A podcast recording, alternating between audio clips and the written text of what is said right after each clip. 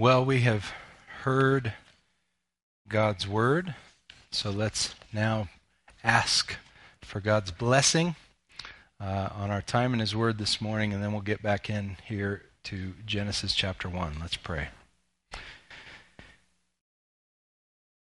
God, now we pray that you would enable us to hear with our hearts the word that we have just heard with our ears. You would take what we've heard and what we're going to hear and cause it to implant itself within us. We pray that your Holy Spirit would cause your word this morning to take root in our hearts and then to bear fruit in our lives as you use it to increase our love for you, to show us the, the beauty of our Savior. And Lord, as you show us how great you are and how beautiful you are and how glorious you are, may it humble us, may it draw us to you, and may it cause us to live as worshippers of our Creator. We pray in the name of Christ and for His glory. Amen. Well, we are returning back uh, once again to the text of Genesis 1 here this morning, the first chapter of the first book of the Bible, the account of the creation of the world as told from the Creator's own perspective uh, and yet in language that is accessible to and, and, and beneficial to creatures like us who are far, far below him. Genesis chapter 1, 2, and 3 um, presents so many foundational ideas, so many foundational truths in relationship to the rest of the Bible and to the gospel and to the message of Christianity. And so we've been moving kind of slow so far through these opening chapters to make sure that we don't miss anything essential, make sure we don't miss anything crucial, and, and to give ourselves some time to digest the most crucial truths taught here in the text. So today we're going to wrestle with one of the more controversial, you could say, hotly debated issues included in the interpretation of Genesis chapter 1, it's the issue of how God created the heavens and the earth, how he did it, and how long it took him to do it. That is, today we're going to consider, we're going to, we're going to look at the method of creation, the way God created all things, and the days of creation, the, the length of time that it took him to create all things. And I suspect, you know, just me saying that, um, that it's not too difficult to see why these would be hotly debated topics. Since the widely held presuppositions of our day are, are, that the universe and the earth as we now know it came into being gradually and progressively over billions of years of evolution and adaptation with no help from any outside source or being. When the way that Genesis 1 presents the existence of the world is as beginning instantaneously and absolutely over the span of a few days at the command of an almighty creator, which, which creates a dilemma for those who want to trust the Bible, but who also see modern scientific, evolutionary, naturalistic explanations of our origins to be the most objective and evidence based and therefore trustworthy explanations of our origins. Can these views, can these things be reconciled? Um, do Christians have to bury their heads in the sand and stand against science and be anti science in order to believe the Bible? How can the Bible be true if it contradicts seemingly objective evidence and the most logical arguments regarding the origins of the world?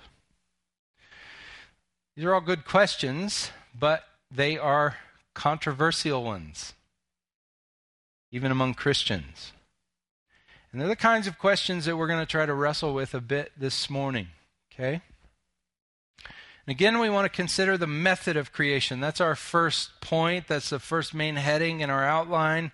The method of creation, how God created the world, And then we'll look at the days of creation and how long it took him to do these things. So, the method of creation first. And as it concerns the method of creation, how God created the world, the way He created the world, the way He created everything in it, what Scripture highlights over and over again is that all things were created and formed simply by the Word of the Lord. Or you could say that all things were created by divine fiat or divine decree, meaning that God said that specific things should exist, and then those things sprang forth into existence by His all powerful Word. You see this throughout Genesis 1, don't we? You, you, you, might have heard it as Jamie was reading it for us. The phrase, and God said provides kind of a rhythm for reading through the chapter. So let's go back and look at some of the places where that phrase comes up. It comes up first in verse 3. And God said, Let there be light. And there was light. Verse 6, and God said, Let there be an expanse in the midst of the waters, and let it separate the waters from the waters. And it was so.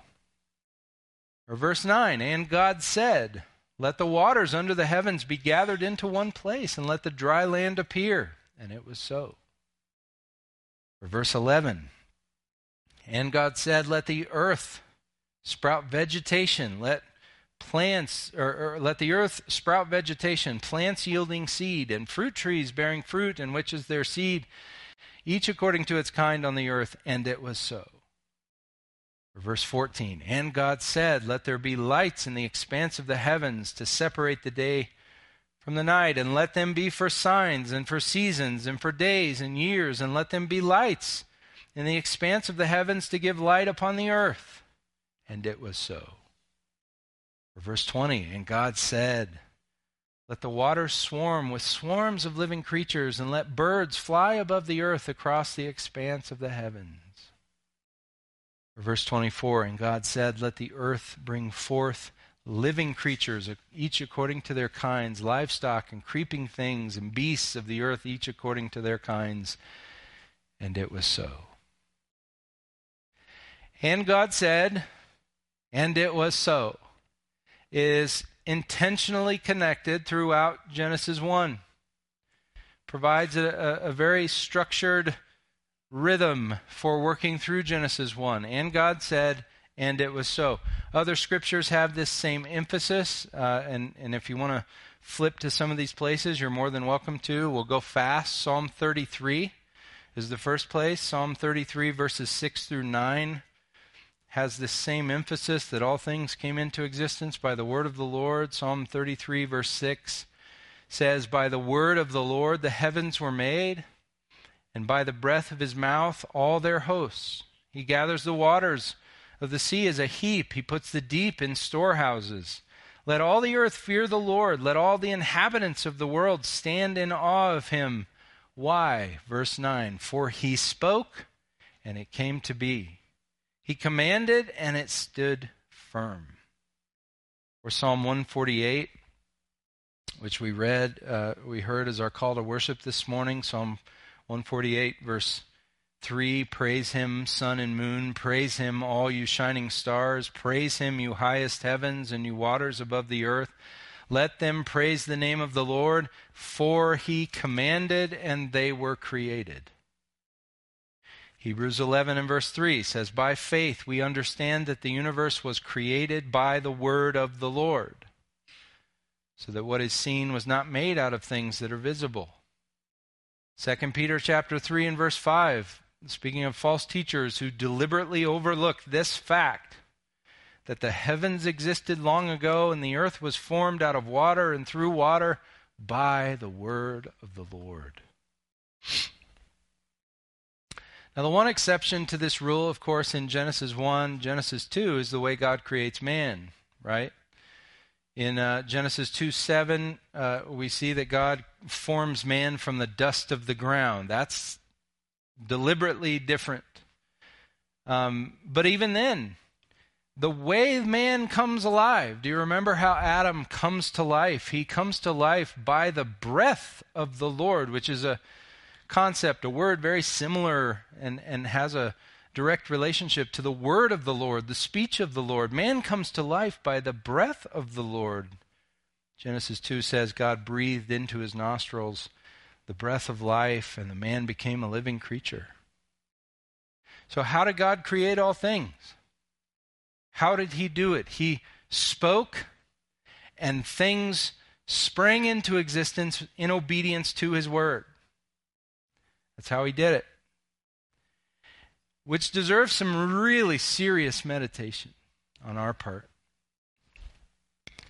That the heavens and the earth were brought into being by the mere word of the Lord. Think about that by divine fiat, by divine decree, that God willed and spoke all things into existence. And by all things, we're talking about the universe and everything in it.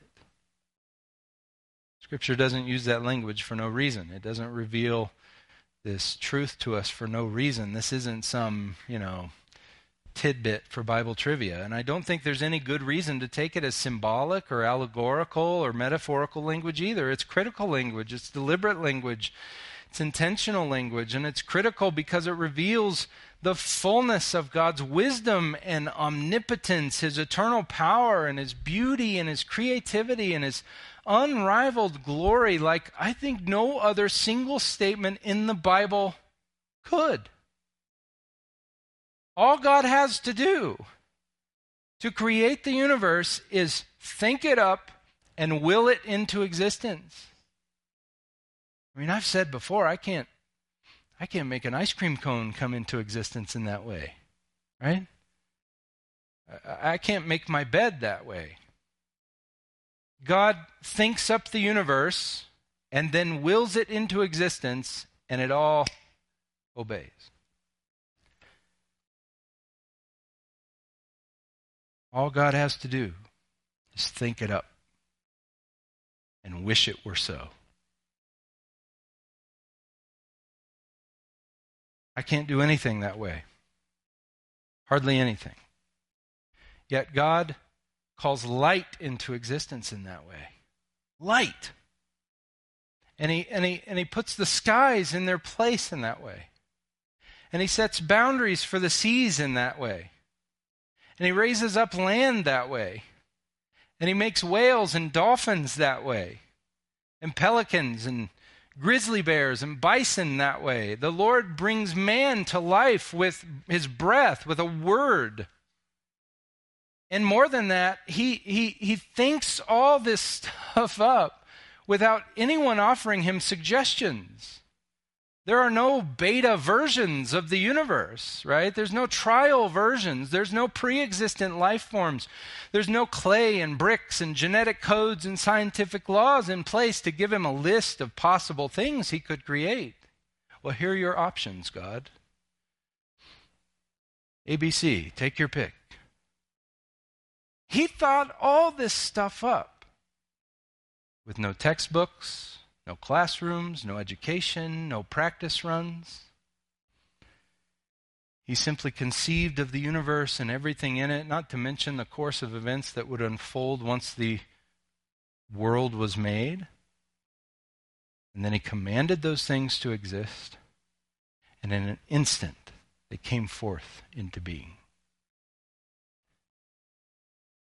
So we got to think. I mean, who we messing with here? right? Who are we messing with here? If this doesn't communicate the vastness and the wisdom and the beauty and the knowledge and the greatness and the glory of our God to our hearts, we're not listening. Our God is holy. There is no one like him.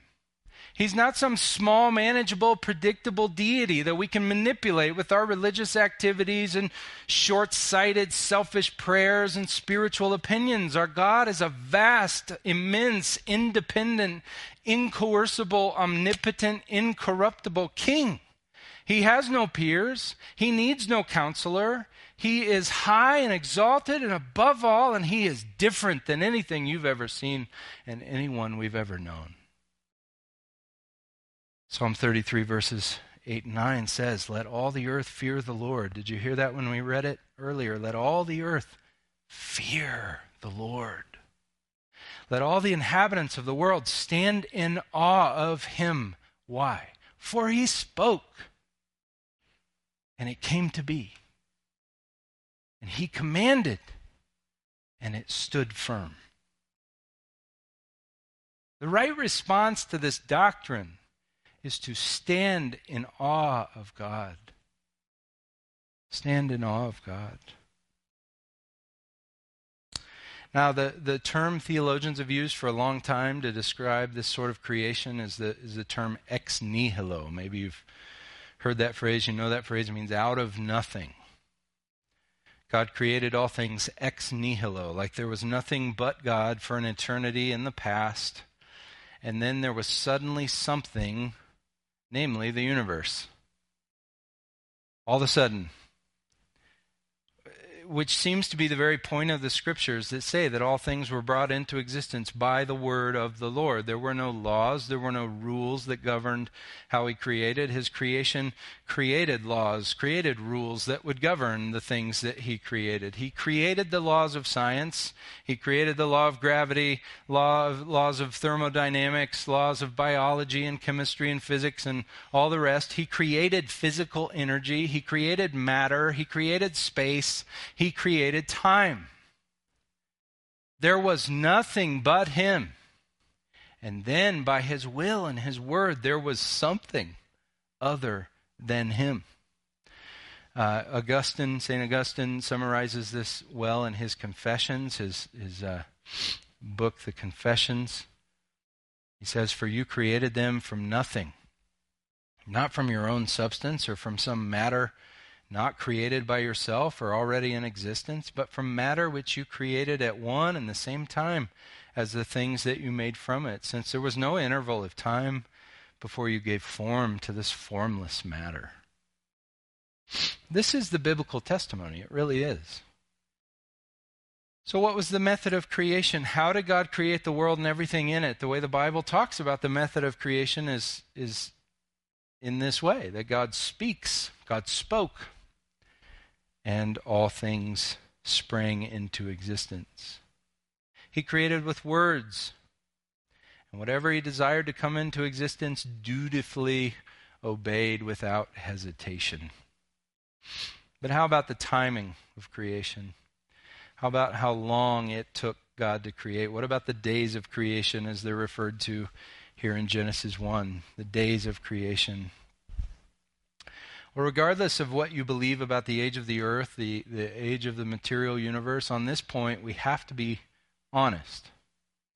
And just say that whenever the Bible speaks of the length of time that it took God to create all things, it speaks in terms of days. Days. That's the language of Genesis 1 and the first part of Genesis 2. Remember verse 3 in Genesis 1 here says, And God said, Let there be light, and there was light. And God saw that the light was good, and God separated the light from the darkness. God called the light day, and the darkness he called night. And there was evening, and there was morning, the first day, or one day. The same pattern goes on in verse 8, the second day. Verse 13, the third day. Verse four, uh, 19, the fourth day. Verse 23, we see a fifth day. Verse 31, we see the sixth day. And then in chapter 2, verse 2, we get a seventh day when God rests from all his creative work. That language is also repeated. Interestingly, if you want to know, like, how did the other Old Testament writers interpret this? How did how did uh, Moses think about this? What did he think this meant? What what did they think of this language? Well, it's repeated. It's utilized in other places in the in the Pentateuch, the first five books of the Bible, the books of Moses. In Exodus chapter twenty, this language is used as the as the ground or the basis for the Sabbath command. There, God says through Moses, For in six days the Lord made heaven and earth and the sea and all that is in them, and then rested on the seventh day. Therefore the Lord blessed the Sabbath day and made it holy. Exodus 31 and verse 17 It is a sign forever between me and the people of Israel that in six days the Lord made heaven and earth, and on the seventh day he rested and was refreshed.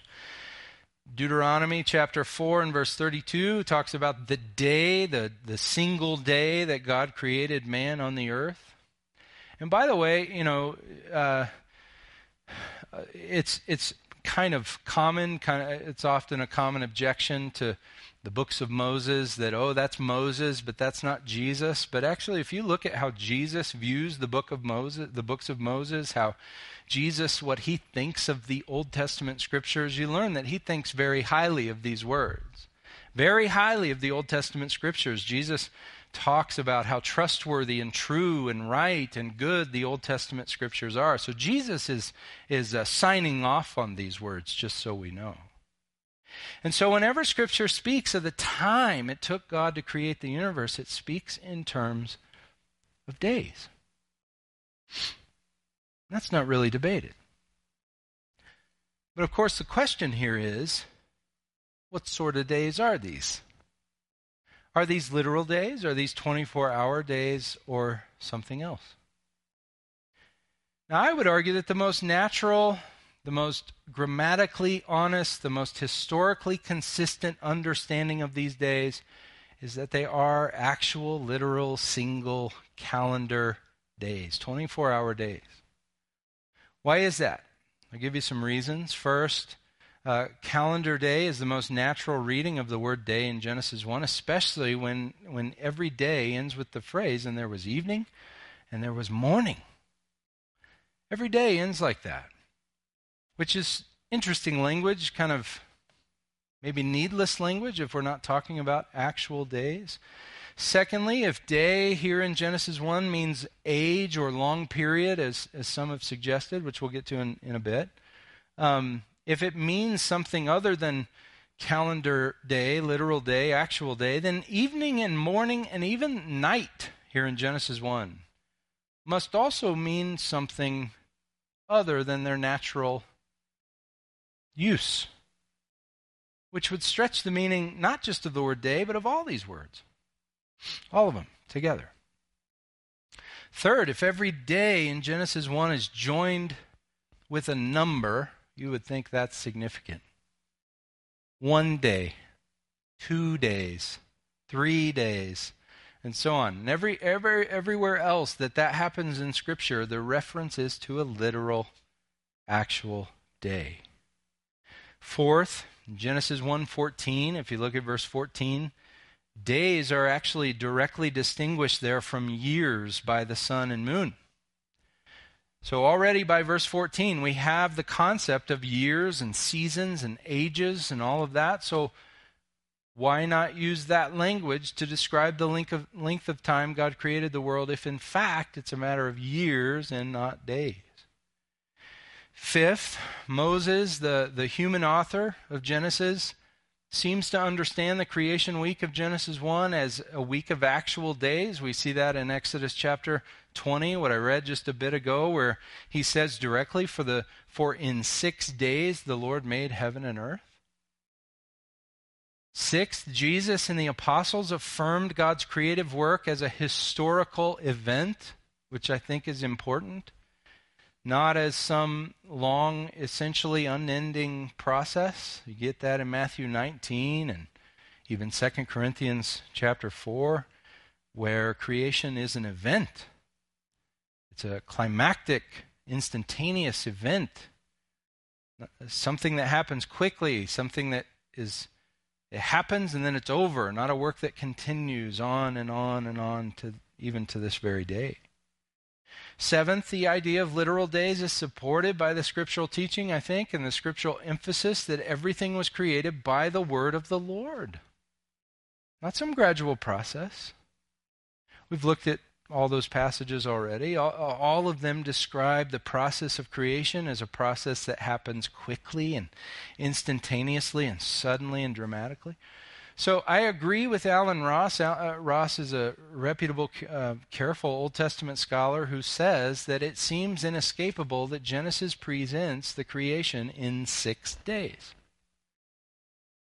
Which is probably why, until the last 150 to 200 years or so, the vast majority of Bible interpreters understood the days of Genesis 1 to be actual 24 hour calendar days. So, why would anyone question whether this is what's intended here in Genesis 1. We need to think about that, and we also need to be clear on this point. The only reason you'd believe what Genesis 1 says about the origins of the universe is if you believe that God is telling us something about those origins in Genesis 1, right? That Genesis 1 is God's authoritative word. The only reason you'd care what is said here in Genesis 1 is if you believe that about Genesis 1, that this is God's word. If you don't believe it's God's word, you can easily throw it out. You can ignore it. You can, you know, not pay attention to it. It doesn't matter what it says because it's not authoritative over us. So the only reason you'd care what it says is if you believe it is. But the only reason you'd question whether the idea that God created the universe in a span of six literal days the only reason you'd question if that's what's really intended here in Genesis 1 is if you believe that scientific arguments that present the age of the earth and the age of the universe as billions of years old and that it all came into its current state by way of millions and billions of years of gradual evolution is also true. Which, which a sizable number of Christians do believe. So then, over the last century and a half or so, 150, 200 years, many Christians have tried to show how Scripture and and modern evolutionary theory are compatible, and they've done so in, in various ways, which has led to a number of different, um, you know, sort of adjusted interpretations of the days of the creation week. Uh, theories, you know, or, or, interpretive theories that that uh, argue that the days here are long periods of time, long geological ages. That's what might be referred to as the day-age theory. They argue, some of them, that there are long periods between the days of creation. That's what's called the gap theory, that the days are actual days, they're literal days, but there's long ages between them. There's others who interpret that the days are uh, days in relation to God's work. So they're sort of analogous to calendar days, but they ultimately say nothing about the actual length of time it took God to create, since God's perspective of time is very different from ours. There are others who interpret Genesis 1 as, as non literal history. They, uh, uh, they interpret it as uh, poetic or, or parallel to ancient Near Eastern creation myths. And those last couple of views see Genesis as non history, at least, these opening chapters, chapter 1, 2, and 3, as non history. That these words are poetic, non historical accounts of the creation of the world. And, and uh, while you might find insight from commentators, you might find insight from theologians who hold to these theories, you'll find good information, I think, about the, or at least I have, about the background of Genesis, the genre of Genesis, even even uh, good information about the ancient Near Eastern world and how ancient cultures related to Israel and all of that and their scriptures, among other things. I still think that there are sufficient reasons for finding these interpretations unconvincing. And for seeing God in Genesis 1 as actually teaching, actually communicating something very different from and actually in opposition against modern naturalistic evolutionary theories of our origins. For me, those reasons include these. Okay, we'll spend a lot of time on the first one, more time on the first one. And it's uh, the fact that there is much that should and much that must be questioned about materialistic evolutionary explanations of the origins of the universe. There's a lot that needs to be questioned about those theories, like how exactly does everything ultimately come from nothing? How does that happen? Nothingness produces nothing. Nothing comes from nothingness. Um, and there's there's actually a quote uh, here that I thought was good from R.C. Sproul, the late R.C. Sproul, who's now with the Lord, who said if there was ever a time when there was nothing, the only thing there could possibly be now couldn't possibly be now. Because the only thing there could be would be nothing, and nothing is not something. Not even a little something, not even a microscopic something, not even a sub uh, atomic, subatomic something. It is nothing. And if there was ever a time when there was nothing, he says, there would be nothing now. And by the way, science agrees with that. Logic agrees with that. Philosophy agrees with that. Everyone agrees with this. And yet there are so many who are willing to ignore and contradict that basic truth in their explanation of how the universe and everything got here. Naturalistic, materialistic explanations of our origins can't answer the most basic question of all why is there something rather than nothing? How could this be? Well, one simple way around that would be to say that maybe everything came from something after all, maybe some un- uh, unformed, unorganized, unintelligent, unconscious something. Okay, but how did that something get here? And how did it produce? How did it become so organized as to produce the universe as it now exists? Random accidental existence of all things is not a scientific explanation of things.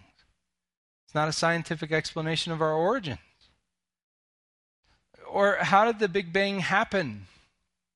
How did it happen? What made it happen? It can't be scientifically observed, it can't be randomly reproduced.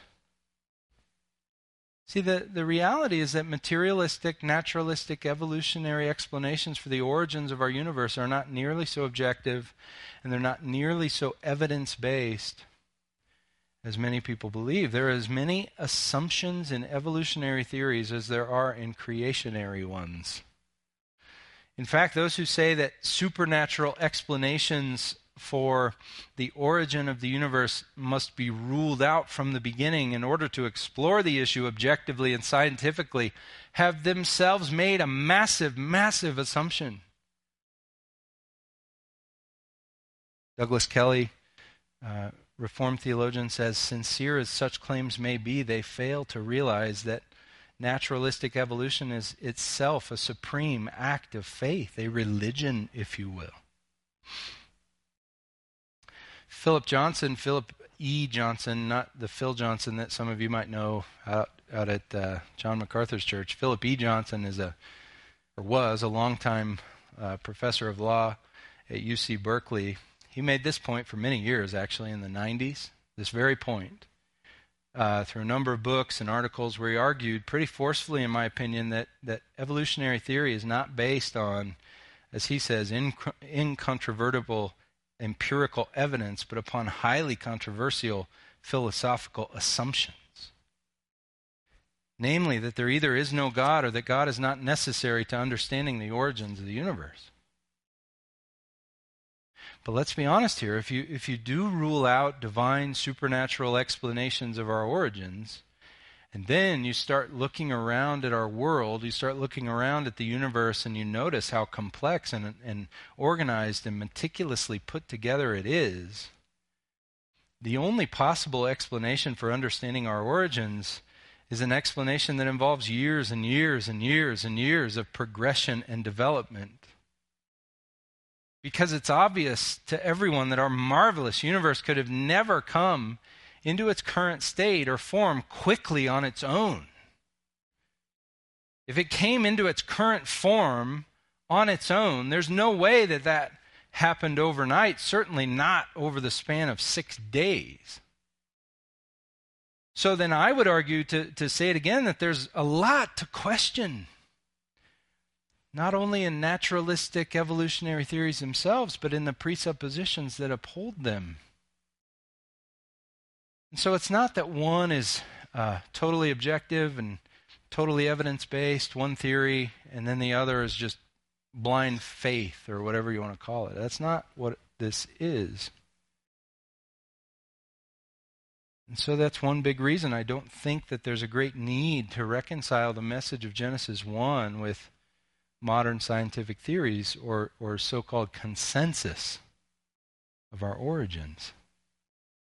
Another reason I don't think Genesis 1 is compatible with modern evolutionary theories is simply that, the, that no one would come to an understanding of evolutionary theory by careful study and interpretation of Genesis 1 and 2. You just wouldn't. Meaning that you would never get this explanation of our origins, never get the, this explanation of our nature from Genesis 1 and 2 or anywhere else in Scripture. You simply wouldn't, which is why no one believed really these kind of theories until the 1800s. Certainly no interpreter of Scripture. And then, one final reason I see Scripture speaking directly against evolutionary theories is the fact that everywhere Scripture refers to God's work in creation, as we've talked about, it uses the language of a climactic event, not a process. By the word of the Lord, in dramatic fashion, as we've discussed, ex nihilo, out of nothing. So then, how long did it create God, or did it take God to create all things? It sure seems like we're talking days and not years. Six days to be precise. Now, is there evidence uh, for a universe that's very old? I actually think there is.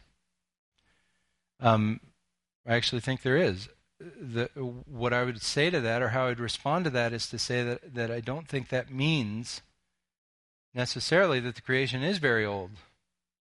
Because the point of creation is to show and proclaim the glory of God. It's not to say stuff about itself necessarily. It's not self referential. It's, it, it, it speaks of something else, something beyond itself. So if you look at the universe and you say, man, it sure seems like this has been around for a very long time, and if all of it is meant to, to communicate something about the Creator, then what would it communicate? Wow, He's been around for a very long time.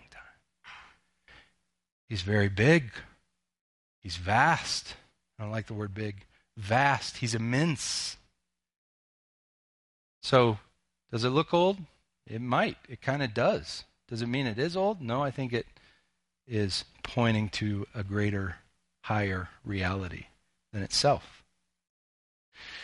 Now, I don't want to overstate the importance of this issue here um, because it's one of those issues in, in Christian doctrine, Christian theology, that is debated by people who share a common love for Christ and a common desire to understand and submit to His Word. Okay, so I want to say this clearly. You can be a Christian and not interpret the days of Genesis 1 as literal calendar days. There is such a thing as what's called theistic evolution. Uh, there are Christians who don't think the point of Genesis 1 is ultimately to record the events or the work of creation, but to show the supremacy of Israel's God over the gods of the ancient pagans. And I would actually agree with that. I just think there's more to it than that as well. You can even be a member of our church and hold views uh, like what I've argued against this morning, insofar that you believe the doctrine of the Trinity, you believe in Jesus as the only Son of God, you believe that He died for your sins on the cross, you believe He rose from the dead and is coming again, and you embrace Scripture as God's inerrant word, and you can at least tolerate your pastor's teaching that Genesis 1 speaks of the creation of the world as taking place over the course of six literal days. So I don't want to make too much of this. At the same time, I do think that this is one of those issues that, that sort of exposes or can expose what we really think about the authority and the clarity of the Bible. And that demonstrates our willingness to embrace God's word over the word of men. I think it's interesting. I, f- I find it very interesting that whenever science and scripture seem to conflict with one another, that most people, even Christians, believe sort of automatically that it is scripture that needs to be reinterpreted. What if it's the other way around? There have been instances throughout history where scripture did need to be reinterpreted because people got it wrong. But certainly that's not the case in every situation. What if it's the other way around? If you believe that the Bible is God's Word, in some cases at least, it has to be the other way around. Is this one of those cases? I think it probably is. You may not. But at least we can agree to keep thinking through the issues with our Bibles open. That should be our goal. That's the days of creation. Now, what should we take away from these things? I want to ask that question uh, before we wrap up our time in God's Word here. I want to reflect on some of the main takeaways from the things that we've covered this morning, even if quickly. What do we take away as we've from from the truth of Scripture when it talks about the method of creation, the days of creation? What does the truth that the universe was created, formed, and filled by the omnipotent Word of God over the course of six days teach us? Well, first, I think it teaches us that we have a Creator and that He is magnificent. We have a creator and he is magnificent. The, the world doesn't exist randomly or without cause or by chance. God created the world directly. And this is amazing. This is unrivaled. This is unparalleled. Uh, uh, this means he is without peers. He's high and holy and exalted and supreme. There is no one like him. We have a creator and he is magnificent. Second, it teaches us that we have a purpose and it is good. We have a purpose and it is good. You know, evolutionary theories can't provide for or tell anyone what the purpose of life is. And there are some who are honest about that. Um, there's a professor out of uh, Cornell University, professor who's a who's an evolutionist and a historian of science who says that the implications of modern science are clearly inconsistent with most religious traditions. No inherent moral or ethical laws exist, nor are there absolute guiding principles for human society. And he puts it as honestly as I've ever seen someone put it. He says, The universe cares nothing for us, and we have no ultimate meaning in life. Now, there's your pat on the back for this morning. Go, you know, be warm and be filled. Naturalistic explanations of our origins can't tell us why we're here. And if they're honest about why we're here, they'd say there's no point in us being here. Except we all know inherently that that's not true. We all know that that's not true. No one lives their life like that is true because it's not true. Genesis 1 tells us why it's not true. We are here intentionally, we are here deliberately, which means we have a purpose. And that purpose is to glorify and enjoy our Creator forever through His Son, Jesus Christ. Third, this teaches us that we have a God who speaks, and we ought to listen to Him. We have a God who speaks, and we ought to listen to Him. This is one of the main things that stands out in Genesis 1 as God speaks the world into existence. Our God is a speaking God. Our God is a God who communicates. Uh, our God is a God who makes himself known, who lets himself be heard. And it's a vital point because it is by and according to the word of the Lord that man is supposed to live. The same God who we see here speaking the world into existence is going to very soon be speaking directly to the people that he created, instructing them and commanding them to live their lives in a specific way. The same voice that brought light into the world instantaneously without the help of the sun is soon going to be saying to the first humans, You may surely eat of every tree of the garden, but of the tree of the knowledge of good and evil you shall not eat, for in the day that you eat of it you shall surely die. And they, just like all of us, are going to have to wrestle with the question of whether they can trust that word. When the real question should be how can we not trust that word? If God can bring the world into existence with his all powerful word, whenever he speaks, we ought to listen. Let's pray.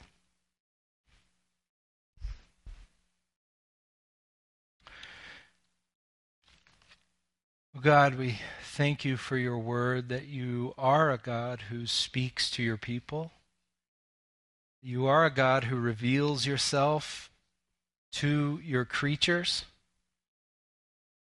That you initiate relationship with us by making yourself known to us. Lord, we thank you for revealing your ways, your character, your power, your beauty, your glory to us here in Genesis 1. We pray that you would help us to hear and understand and receive and apply what you've said for your glory. Help us know what to do with what we've heard. We pray that you do that for the glory of your Son, our Savior, Jesus Christ. Amen.